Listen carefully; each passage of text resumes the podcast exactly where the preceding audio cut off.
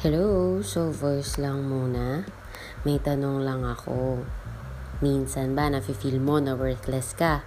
Kaya nawawala ng direksyon yung life mo? Na ang lungkot-lungkot mo kasi hindi mo alam yung gagawin mo.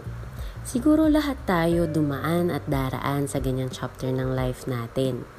Pero paano nga ba natin mo-overcome ang mga ganyang pangyayari sa buhay? Ayon sa experience at sa mga payo ng nakakatanda at sa mga gumagabay sa atin, sabi nila, number one, it's okay not to be okay sometimes. Accept that phase of your life. Feel the pain, the confusion, pero trust the process. At huwag magdwell dun ng matagal.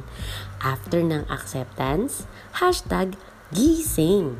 Diba tinuturo sa atin na hanggat binubuhay pa tayo ng Diyos, meron pa siyang ipapagawa sa atin. Number two naman, remember your passion in life. Things that get you excited. Things that makes you happy. Yung mga bagay na nakapagpapasaya sa'yo, gawin mo. May purpose kasi kung bakit dun malapit ang puso mo. Sabi nga 'di ba? There are many things in life that will catch our eyes, but a few will catch your heart. Pursue those. Hashtag follow your heart. Number three, alalahanin na maraming nagmamahal sa'yo, na marami kang nai-inspire nang di mo alam, at maraming nagtitiwala sa'yo.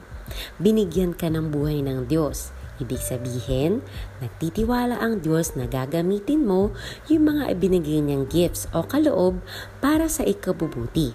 Kaya dapat, you should believe in yourself because in His eyes, you are special.